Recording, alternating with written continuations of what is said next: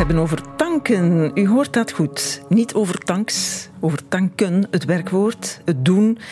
De bak kappen, zoals ze dat ook zeggen. Tanken, tankte, getankt. Stap voor stap wordt het een bezigheid in de verleden tijd, want tanken wordt laden tegenwoordig. Maar wij focussen op benzine of dieseltanken, omdat er een boek over geschreven is.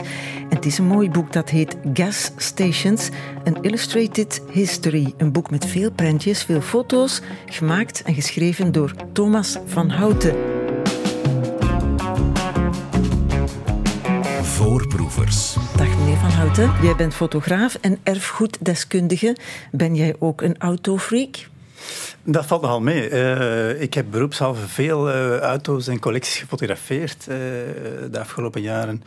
en ik zie ze graag, ze zijn erg mooi vaak, maar ik ben zelf niet zo bezeten van het voorwerp op zich. Ik ben wel heel erg geïnteresseerd in de geschiedenis van de automobiel. Het is een boek geschreven als erfgoeddeskundige met de blik van de erfgoeddeskundige die kijkt naar de architectuur bijvoorbeeld van benzinestations. Ja, onder andere architectuur. Hè. Dat is het eerste dat uh, in het oog springt bij die uh, benzinestations. Maar zeker ook vooral de rol van die benzinestations en de petroleumindustrie in, in de maatschappij. Ja, ja, dan gaat het ook over economie en over ja, gewoon de maatschappelijke kijk op auto's. Ik heb uh, wel een autofreak mee uitgenodigd in deze uitzending, Bert Voet. De man die in Sabato van de weekendkrant van de tijd de rubriek schrijft genaamd De Garage uh, garage, waarin autoliefhebbers en autoverzamelaars hun trots op wielen voorstellen. Dag meneer Voet. Goedemorgen. Je bent wel een autofreak, toch? Hè? Dat mag ik zeggen. Ik ben uh, een autofreak sinds uh, mijn vader mij op driejarige leeftijd of zo een, een Rolls Royce toonde. En daarbij vertelde dat die auto evenveel kostte als een huis.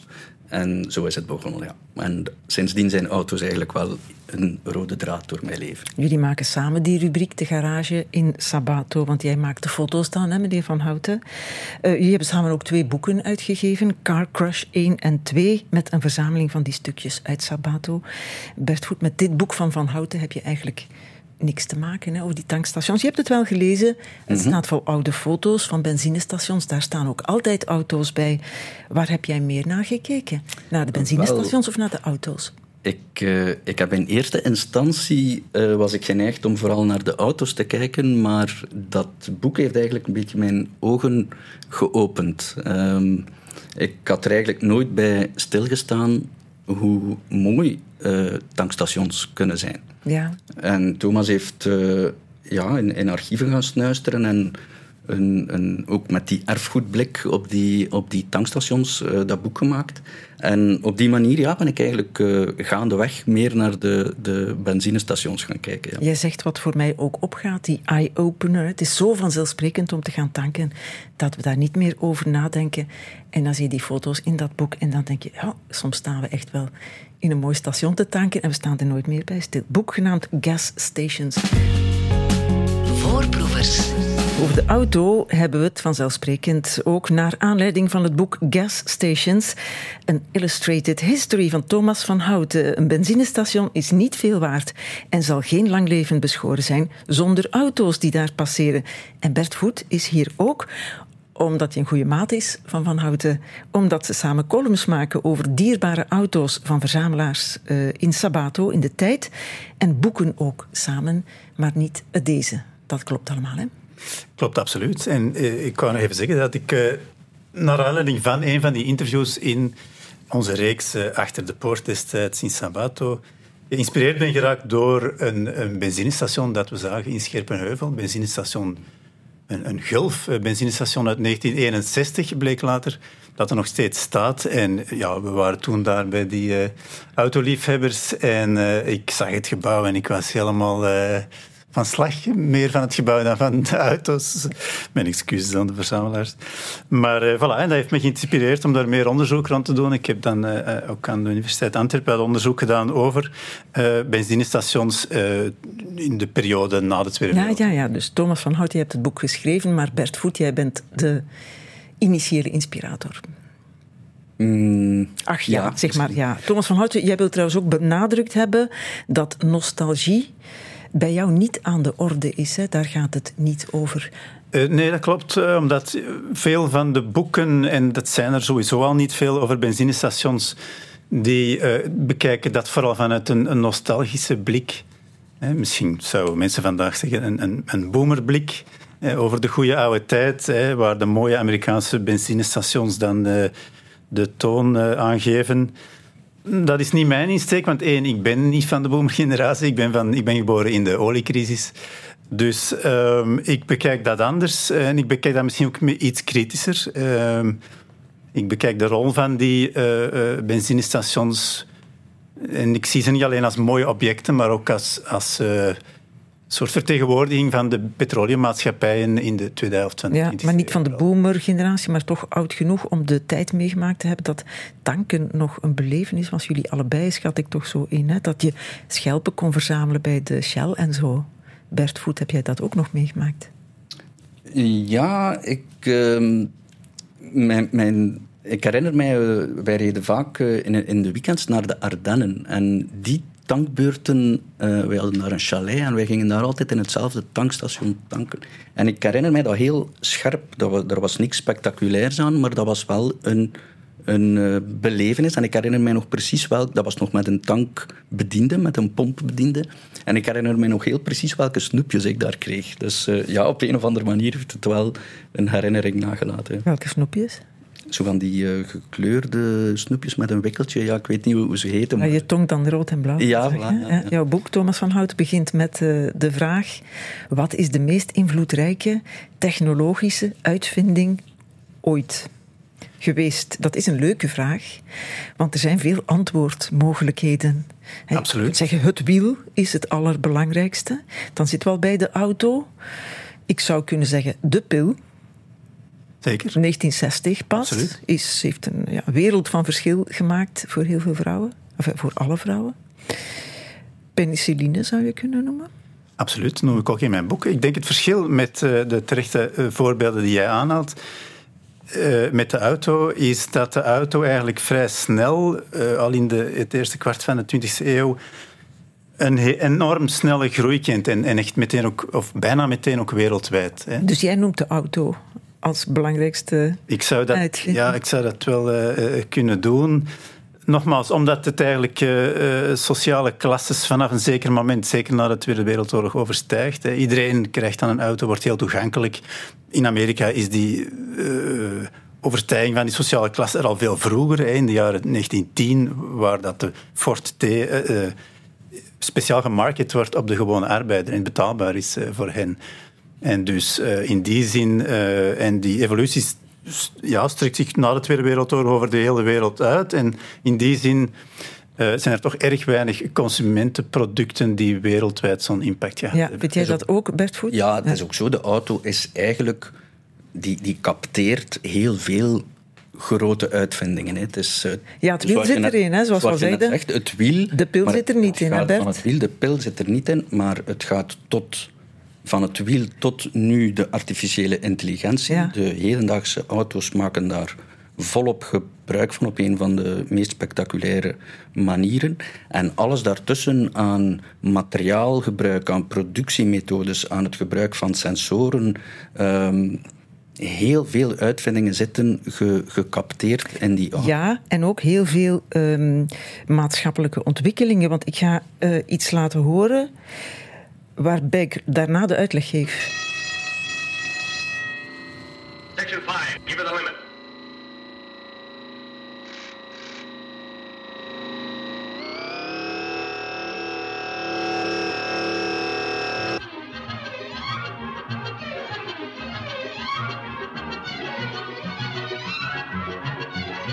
Weten jullie wat het is? Fragmentje uit Sorry, nee. Modern Times. Ah, Charlie oh, Chaplin. Sorry. Film uit 1936. En hij speelt daarin de fabrieksarbeider die zot wordt van het monotone werk aan de lopende band. Heeft ook met de auto... is ook een uitvloeisel van de massaproductie van de auto. Ja, absoluut. Ja. Uh... En dan moet je eigenlijk zeggen, de belangrijkste technologische uitvinding is die van de goedkope auto, van de betaalbare auto. Toch? Ja, zoals we al zeiden, uh, je kan er uh, zeer lang over discussiëren wat nu precies die belangrijkste uitvinding is. Maar die massaproductie heeft zeker geholpen, heel vroeg al, ik zeg het voor de Eerste Wereldoorlog in Amerika, voor die verspreiding van dat, van dat product. En het, is, ook, het is spectaculair. Hè? Thomas heeft in zijn boek een aantal cijfers gegeven.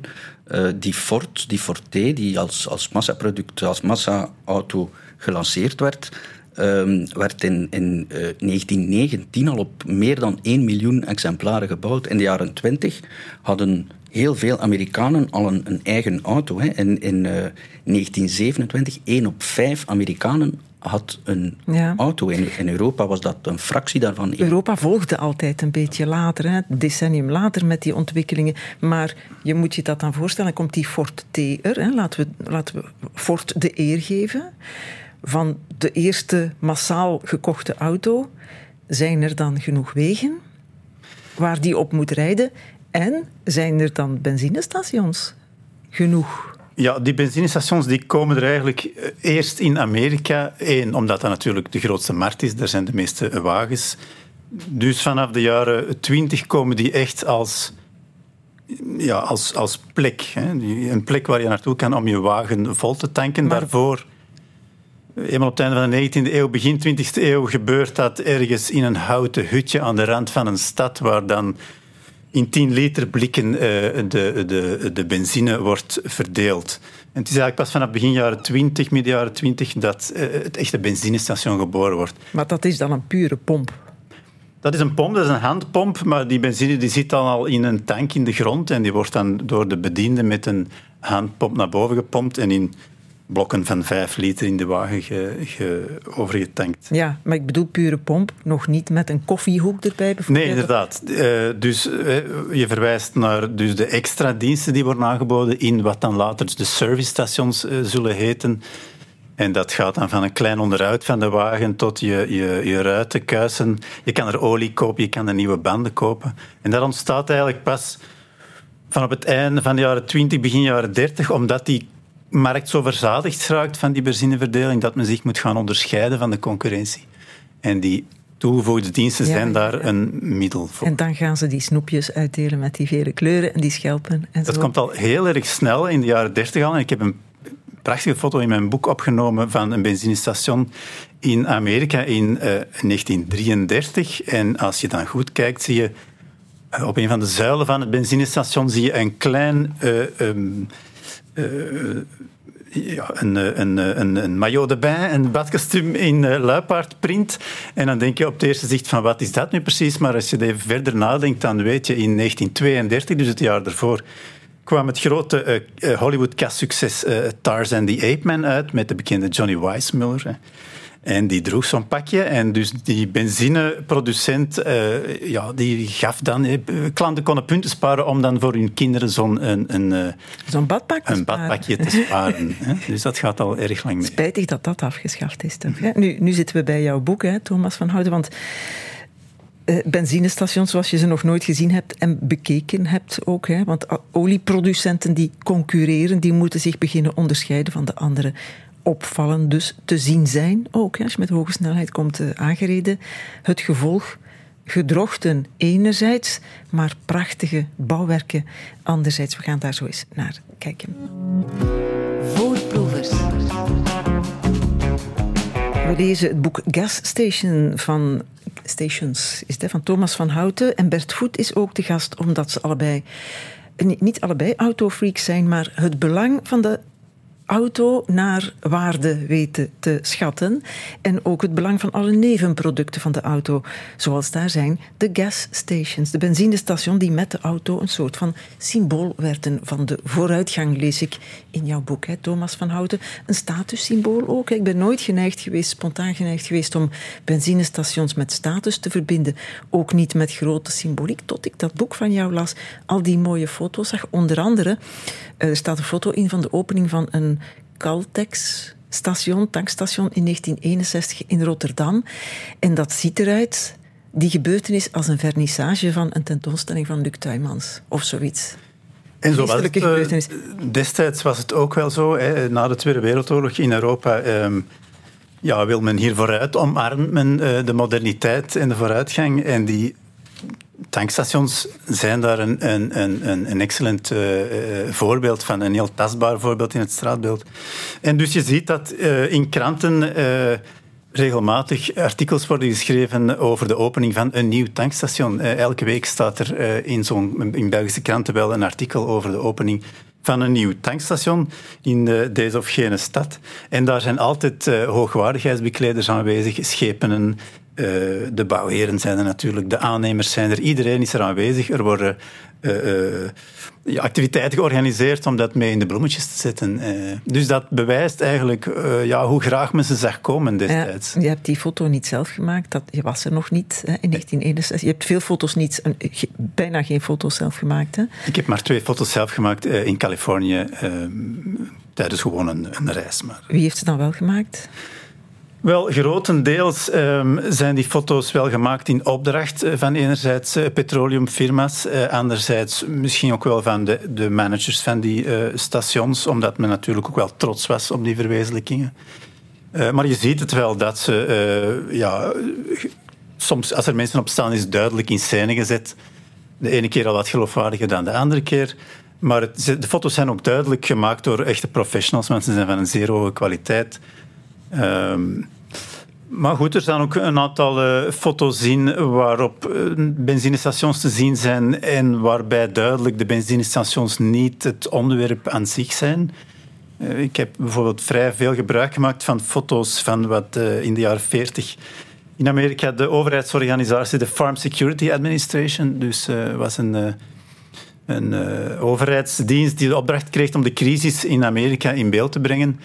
Uh, daar zijn enkele wereldberoemde foto's uitgekomen. En daar zie je uh, toevallig eerder uh, een aantal tankstations vaak opduiken, omdat die gewoon al in de jaren 40 heel veel in het straatbeeld en ook op het platteland. Ja, ja en dat daar mensen samenkomen natuurlijk. En dat daar mensen samenkomen, ja. ja. Je ziet ook, ehm, ik vind die mensen, er is een heel hoofdstuk in het boek met de, de mensen, zowel de, de pompbediendes die dan uh, heel uh, in, in kraaknette witte uh, uniform staan om toch maar een, een clean imago aan, aan, aan iets te geven wat in essentie een beetje vuil is, hè, tanken. En, ja, het zou ook aan het begin van de dag geweest zijn, van de werkdag. Ja, ja, ja. ja, ja. Maar ook de bezoekers, hè, je ziet wit, en zwart door elkaar. Je ziet uh, kinderen, ook kinderen die aan de slag zijn, wat, wat uh, niet zo normaal was toen. Uh, maar het hoofdstuk met de mensen in de tankstations en de tankstations als ontmoetingsplaats vind ik, vind ik wel heel mooi. Ja, al kun je daaruit niet besluiten dat de tankstations plekken waren waar iedereen gelijk was. Want ja, je kwam wel allemaal met een andere auto natuurlijk. In zekere zin uh, had het een soort uh, egaliserende functie, want inderdaad, iedereen met een auto, een mooie of, uh, of armzalige auto, moest natuurlijk wel dezelfde benzine tanken. Dus men kwam daar elkaar wel tegen. Dus dat is een van die interessante gelaagdheden van die benzinestations. er zijn er andere, um, bijvoorbeeld het feit, zoals we net al zeiden, dat ze teken zijn van moderniteit. Bert verwees net ook naar die smetteloosheid van dat uitzicht van dat benzinestation. Inderdaad, dat moest verhullen van wat eigenlijk een bijzonder smerige business was in alle opzichten. Maar ja, ook, uh, ja, wat ook opvalt, hè, die mannen in smetter, vaak mannen toch, hè, in smetteloos witte pakken, stralen toch ook een zekere trots uit om daar Absoluut, mogen werken. Die moesten misschien ook trots kijken. Zij kregen een uniform, zij waren deel van een, een, groot, eh, een groot netwerk, een, van een, groot, bekend merk. Dus zij waren er ongetwijfeld trots op, dat kan je aflezen uit hun blikken. Maar goed, we moeten even naar die architectuur. Hè? Want je had het over moderniteit, dat is, dat is ook architectuur. En ik kijk nu naar het tankstation dat ik het beste ken, langs de E19 in Rumst.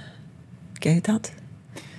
Ja. Ik kan me er iets bij voorstellen, ja. Ja, ja ik kan er ook langs de E40 zal er ook zo in staan. Jij als erfgoeddeskundige, kun jij zeggen of dat enige erfgoedwaarde heeft of architecturale waarde? Twee verschillende zaken. E-, e-, erfgoed is, is, eh, is, een, is een relatief vaag begrip. Hè. Eh, er, is, er bestaat niet zoiets als intrinsiek erfgoed. Niks is in, uh, erfgoed van zichzelf. Het wordt pas erfgoed als we het als gemeenschap erfgoed gaan noemen. Ja, ja en het wordt, het wordt toch uitgeroepen tot erfgoed. Hè? Omdat een gemeenschap op een bepaald moment zegt van dit vinden wij een belangrijk uh, gegeven, zij het materieel of immaterieel, en dat willen we doorgeven. Ja. Dat noemen we erfgoed. Daar moeten niet per se architecten aan gewerkt hebben dan? Nee, nee, absoluut niet. Hè. Um, maar inderdaad, die architectuur eh, speelt een erg belangrijke rol in die benzinestations, want ja, de, de, start van de hoogdagen situeert zich in het interbellum. De hoogdagen van het benzinestation situeert zich in het interbellum. En dat is natuurlijk ook uh, vanaf de jaren twintig de periode van het modernisme in de architectuur. En uh, veel van de grote modernisten, met als bekendste voorbeeld natuurlijk de, de Franse-Zwitserse architect Le Corbusier, waren absoluut autogek en uh, zetten de auto en de automobiliteit ook centraal in hun ontwerp. Niet alleen in hun huizenontwerp, maar ook in hun stadsontwerp, hun stadsplanning. De auto was centraal en alles moest bereikbaar zijn met de auto. Maar wie gaf de opdracht voor het ontwerp? Dat zal toch de oliemaatschappij geweest zijn, of de petroleummaatschappij? Dat was zeker uh, soms het geval. Hè. Er waren verschillende systemen. Uh, enerzijds waarbij de bediende of de eigenaar van het benzinestation uh, ofwel een, een vaststaand model kon uh, uh, ja, over, overnemen van, van de petroleumfirma. Natuurlijk gesponsord door die petroleumfirma met als tegenprestatie een minimum afzet aan hun producten. Je had ook onafhankelijke benzineverdelers en die bouwden natuurlijk ook wat zij wilden als benzinestation. Bert, goed, als je het boek leest, wat vind jij het mooiste benzinestation erin? Keuze de over, um, ik denk... Uh, goh, ik vind dat een hele moeilijke. Er, zijn, uh, er is zo een, uh, een, een benzinestation in, ik denk, Denemarken... Um, van een bekende architect met een, een grote klok. Um, dat is een, een, heel bekende foto, wereldbekende ja. foto. Er zijn van dat, van dat station worden er, er zijn verschillende foto's van, ook met, met mooie auto's. Dat is een soort Ik denk dat je verwijst naar het uh, benzinestation van de uh, architect-ontwerper Arne Jacobsen ja. uit 1937.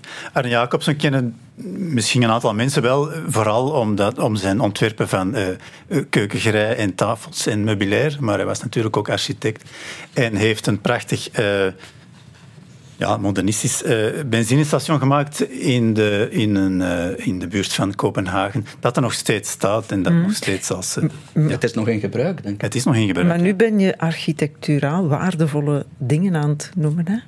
Terwijl er ook heel protserige dingen tussen staan. Iets in Spaanse stijl is niet noodzakelijk mooi als het in uh, Scandinavië staat, bijvoorbeeld. Nee, of een theepot. Ja, dat klopt. Je verwijst natuurlijk naar de spectaculaire voorbeelden uit de, de Verenigde Staten. Um, ja, dat heeft natuurlijk wel een reden. Op een gegeven moment, uh, als die, de boom van de automobiel in de eerste helft van de 20e eeuw uh, begint. En die nafstations, benzinestations, die reizen overal uit de grond. Zijn dat, zoals ik al zei, aanvankelijk gewoon houten uh, hutjes waar in, in blikken benzine wordt verdeeld. Er komt heel veel protest op. In Europa is dat ook zo, zei het later.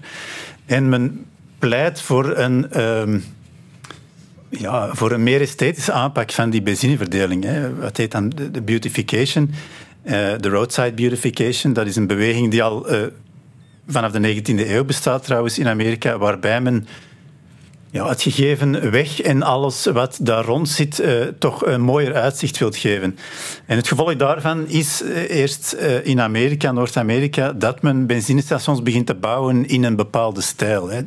In het begin zijn dat vooral stijlen die enerzijds terugkijken naar historische stijlen in een soort uh, klassicistische, neoclassicistische stijl. Maar er zitten ook uh, pseudo-Chinese pagodes bij. Ja. Er zitten een soort uh, moskee-achtige pastiches bij in Californië. Um, om te voldoen aan die normen van beautification natuurlijk. Ja, en soms is het gewoon niet passend in het landschap ook. Is het op zich wel mooi, maar past het gewoon niet in wat je daaromtrent ziet.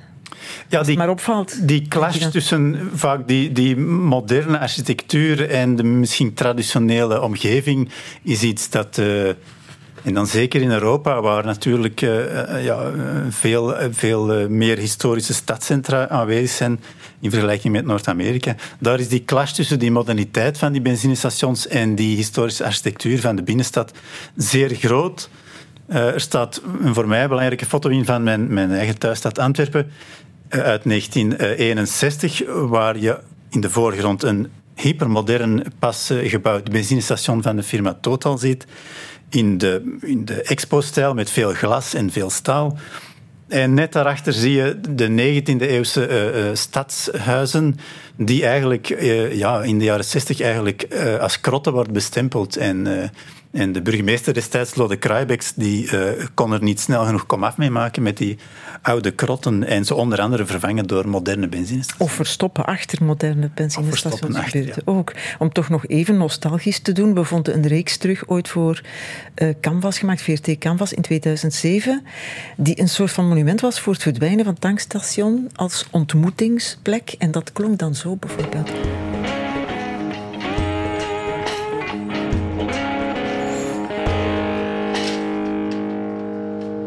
Did very well with our pumps for quite a while, made a lot of money with them uh, because it brought business into our store. We didn't per se make money off the gasoline. And then uh, our illustrious government decided that they were going to listen to all the big, large conglomerate gas companies because they wanted to be able to control the little guys selling the gas cheaper than the big stations. So they imposed an awful lot of regulations, like you needed to dig up your tanks or have them probed, and you had to put in all the special equipment and everything else. And uh, that's what the big stations or uh, the big companies wanted was the little guy to go out of business.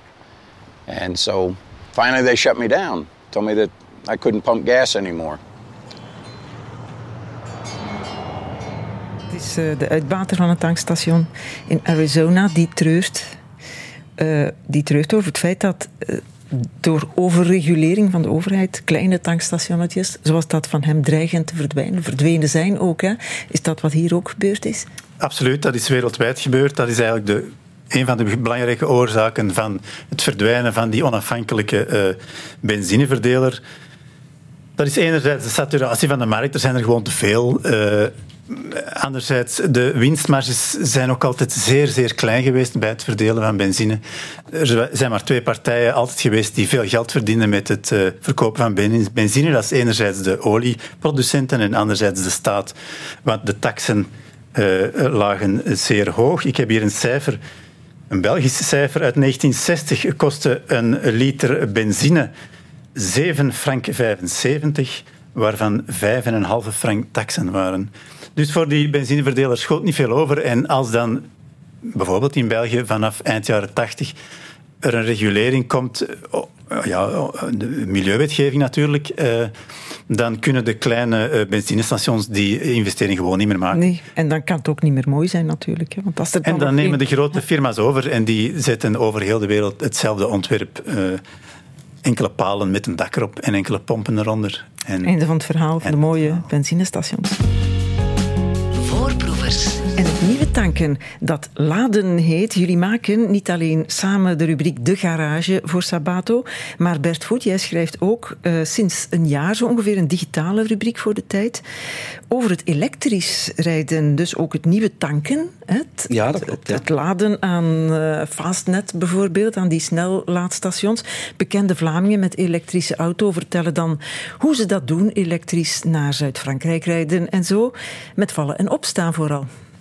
Ja, met vallen en opstaan. Maar um, wat mij toch opvalt, is dat uh, die mensen vandaag um, daar eigenlijk zeer positief over zijn. En uh, mijn indruk is, ik rij zelf nog niet uh, elektrisch, maar mijn indruk is dat, dat eigenlijk die periode van echt nadenken, waar moet ik tanken, wanneer, hoe lang, dat die eigenlijk voorbij is. Ik, ik weet het niet. Ik had niet helemaal die indruk. Is toch niet? Ja. Nee, het is mooi om te lezen hoe er wordt onderhandeld.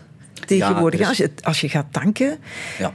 als je gaat laden, moeten we zeggen, dan gaat het over wie het dringendst waar moet zijn en wie dan voor mag gaan, bijvoorbeeld. Of vindt dat dat hij voor zou moeten gaan. Ja, dat is wat gebeurt aan de, de traditionele tankstations, waar dan twee, twee laadpalen staan. Daar treedt er zoiets in als um, onderhandelen en af en toe eens ruzie maken om inderdaad wie mag wanneer laden. Ja, want het is een heel ander soort tanken, laden dan aan de gewone pompen. Hè. Het duurt langer. Ook snel laden is traag. Ja, het duurt uh, ja, een, een... 20 minuten. 20 minuten, maar dan ben je eigenlijk al aan het denken om je auto vol te laden, wat eigenlijk niet, niet altijd nee. nodig is. Als je 10 minuten laat en je kan 150 of 200 kilometer rijden, voor de meeste mensen is dat, is dat ruim voldoende. Maar dat is ook mooi om te lezen in die rubriek van jou. Hoe het ook irritatie opwekt dan soms aan die snellaadstations. Bijvoorbeeld Sarah Parent, Mhm. eh, CEO van GoForest. Ik lees voor, hè, die, schrijft, of die zegt... Ik stond dus in nijpende tijdnood met een quasi-platte batterij in Eke Nazareth. Daar staat een Nederlander. Nou, ik heb eigenlijk voldoende, maar ik ga toch nog even door tot de 100% En dan is ze kwaad. Ja, Want ze vindt dat hij moet stoppen, zodat zij kan ja mooi, mooi verhaal hè, van Sarah. Ja, maar- dat is echt het nieuwe tanken. Hè? Dat is... Ja. Maar het, is, Hoe het gaat. is wel een, eh, het is, ik vond het een mooi verhaal en het zal wel waar zijn. Eh, eh, maar het, het, eh, het, het is de enige die mij zo'n verhaal verteld heeft. En je had vroeger, je hebt nu de, de bijvoorbeeld, je hebt Fastnet genoemd. Je had vroeger de grote van ver herkenbare Shell en, en Esso-tekens. Nu heb je Fastnet, waar ook Sarah over vertelt. Daar ga ik eigenlijk heel graag naartoe. Het zijn mooie omgevingen. Eh, het is daar niet eh, aanschuiven of onderhandelen of ruzie maken. Ehm, dus die, mijn indruk na, ik denk toch een, een vijftiental afleveringen van die rubriek, is dat eh, het, de laadstress voor een groot stuk voorbij is. En dat mensen hun weg wel vinden naar de laadpalen en naar de infrastructuur. Zeker als je Geert Noels interviewt, de eeuwige positivo. Hè? Ja, Geert Noels is een mooi voorbeeld. Die zet geen verwarming op, dan moet hij minder tanken. Ja, voilà. Ja, ja. Hij- Alleen eh, stuurverwarming en zetelverwarming. Ja, inderdaad. Ja, ja. Ehm, hij is ook eh, iemand die, die ehm, zich heel mooi inschrijft in het, nieuwe, de nieuwe mo- mobiliteit en die verschillende modi gaat gebruiken. Hè. De auto, maar Ja, ook ja. de fiets en het openbaar vervoer. Ja. En het vliegtuig, want hij vliegt ook zelf. En daar een goede promotor voor is ook. En absoluut, ja. En zich in de auto gedraagt als een piloot trouwens ook. Vind jij, eh, Thomas van Houten, dat die fastnet-stations... ga je daar soms la- laden? Nee, je rijdt niet elektrisch. Jij fietst. Ik ben een beetje oldschool wat dat betreft. Eh, Ik, ik rij enerzijds zo weinig mogelijk en anderzijds met mijn gewone Ja, zo weinig mogelijk eh, rijden is niet old school, dat is progressief. Hè? Vind jij dat die architecturale waarde hebben? Wel, het interessante is dat eh, onder andere die fastnetstations, maar ook een aantal grote stations van andere bekende petroleumfirma's zich eh, vaak inspireren op modellen uit de jaren 50 en 60. Dat zie je meer en meer. En dat zal ja, zeker te maken hebben met eh, ja, het imago wat opblinken en om naar een meer wat esthetische omgeving te kiezen en iets opvallend. En futuristisch er een beetje Futuristisch, maar ja, dat futurisme komt natuurlijk wel uit dat futurisme van de jaren 50. Hè. Die scherpe vormen, die, die bijna Ja. raketachtige daken. Zoals elektrische auto's er ook uitzien. Hè? Of kunnen zien. Absoluut, ja. Futuristisch vind ik toch. Ja. Komt dat weer terug, denk je? Dat het weer vooral mooi mag zijn ook? Ik denk dat er sowieso meer en meer wordt nagedacht over de esthetiek van de omgeving. Je ziet dat ook in stadsontwerp. Dus in die zin zal dat wel zeker eh, zich ook doortrekken naar het ontwerp van die benzine- en die laadstations in de toekomst. Eh, dat is zeker zo. En misschien, en dat is misschien wel interessant, eh, bekijken we dan die laadstations van vandaag binnen 50 jaar als interessante architectuur en gaan we dat dan ook als erfgoed beschouwen? Ja, misschien wel. inderdaad, inderdaad interessante vraag. Hè? Want vind jij dat we over de oude tankstations zoals ze nog bestaan, die mooi zijn, zoals je dat in Scherpenheuvel hebt ontdekt, dankzij Bert Voet, dat we moeten zoeken zoals we dat met oude kerken en oude fabrieken doen, wat we daar opnieuw mee kunnen doen, hoe we die kunnen herbestemmen? Zeker, dat is een beweging die wel al enige jaren ja, bezig is, maar het gaat niet zozeer, eh, eh, dat wou ik benadrukken, niet zozeer om bewaren omdat het mooi is, want ja, wat ik mooi vind, vindt jij misschien niet mooi, dus dat is binnen erfgoed nu niet zo'n prangende vraag. ehm, maar wel bewaren om het belangrijk is. Het waren erg belangrijke eh, plekken, erg belangrijke symbolen van toch een eeuw die volledig gestoeld was op de automobiel. Ja, maar het moet toch ergens op trekken ook. Hoe mooier Want- ze zijn, hoe leuker het is om ze te bewaren. En misschien ook wel makkelijker om ze te herbestemmen. Want bijvoorbeeld, ja, eh, en je ziet het eh, her en der in Europa en Noord-Amerika gebeurt het. Hè, mooie eh, architectuur van benzinestations uit de jaren 50, 60 worden dan herbestemd als bijvoorbeeld snackbar of eh, zelfs eh, kunstgalerij. Ja. Maar moet een, is er een heel mooi eh, voormalig tankstation. ehm, aan de Keizersbrug. Die, uh, het gebouw is beschermd en nu is daar restaurant Bar Basque, een heel, heel mooi ingericht ook restaurant. Ah ja, het een, prachtige vorm, een prachtig voorbeeld van herbestemming. En het, is, het moet ook een meerwaarde hebben, toch ook? Hè? Enfin, toch, het, het moet toch het feit dat het herbestemd wordt, is sowieso een meerwaarde. Hè. Dat is ook in het kader van duurzaamheid. Iets herbestemmen is altijd veel duurzamer dan iets afbreken en een nieuw gebouw zetten. Mm -hmm. dus. Als tenminste, Bert Goed, dat kan jij misschien beantwoorden, de auto blijft bestaan. Wel, um, ik, denk, ik denk het wel. Er, is, um, er zijn veel academici bezig geweest met de auto, zowel vanuit psychologisch oogpunt, uh, omdat hij zo, zo uh, ingrijpend geweest is, maar ook als, als uh, ook sociologen. En een van die, van die mensen was John Urry. En hij erkende, hij, hij, spreekt van de 20e eeuw als de, de eeuw van de auto. Um, hij, maakt, hij schrijft ergens over aliens die naar de aarde komen en die kijken naar, naar wat er daar gebeurt en zegt er zijn daar wezens in allerlei kleuren en met vier, vier wielen uh, onder, vier ronde wielen. En er zijn andere wezens die lopen rechtop en die lopen zo op twee poten rechtop en die verzorgen die, die uh, wassen die en geven die drinken. En, uh, om te illustreren ook de, de, de rangorde en het belang dat we hechten aan die auto's. Maar Urry um, voorspelde de, het verdwijnen van, van de auto. Um, hij meende, en dat is niet zo lang geleden, hij schreef in, in 2009 een boek waarin hij stelt dat de olievoorraden zullen uitgeput raken. Um, en uh, dat als gevolg daarvan de auto zal verdwijnen. Nu, ik denk uh, dat hij zich daarin vergist. Ik denk dat de auto zichzelf zal, uh, of dat wij de auto zullen heruitvinden. Onder meer door hem te gebruiken als thuisbatterij. Er worden uh, dit jaar en volgend jaar heel veel auto's gelanceerd die uitgerust zijn om energie die we je kan opladen met zonne-energie, maar die ook uitgerust zijn om die terug te geven ja. aan een woning, mm -hmm. waardoor dat, uh, ja, de auto een heel nieuwe functie krijgt. Ja, je moet dan een woning hebben wel met een oprit, hè, waar je die auto als batterij kan stallen. Ja, ik bedoel, maar niet in de stad wonen. Dat is zo. Dat is een probleem waar ook, denk ik, volop uh, oplossingen voor Ja, en niet iedereen kan een oprit hebben. Maar de auto gaat blijven bestaan, ook al omdat er overal nieuwe olievelden worden ontdekt. Maar goed, we gaan elektrisch rijden ook. En morgen, Thomas van Hout, is de Open Monumentendag. Geef jij een lezing over de evolutie van de benzineverdeling in de Westhoek. God ja, absoluut. Ja. Dus in het kader van Open Monumentendag en in samenwerking met de IOED CO7 in de Westhoek uh, geef ik een lezing uh, over die benzineverdeling in de Westhoek. Hè. Omdat het een zeer uh, enigszins afgelegen landelijk gebied is en het is heel interessant om de vergelijking met ja, het ja, stadsgebied ja. te maken. En om de greep van de wereld van de petroleumfirma's, of op de wereld van absoluut. de petroleumfirma's, zelfs in een uithoek die als de Westhoek al heel vroeg tot vast te stellen. In Roesbrugge is het te doen. Roesbrugge, prachtige streek, allen daarheen. Morgenochtend allen daarheen. En boek Gas Stations. Een Illustrated History is uitgegeven bij Lano op 19 september in de winkel. Maar nu al uh, online toch alvast te bestellen op alle fronten. En fora, meneer Van Hout en meneer Voet, uh, dank je wel. Voorproevers.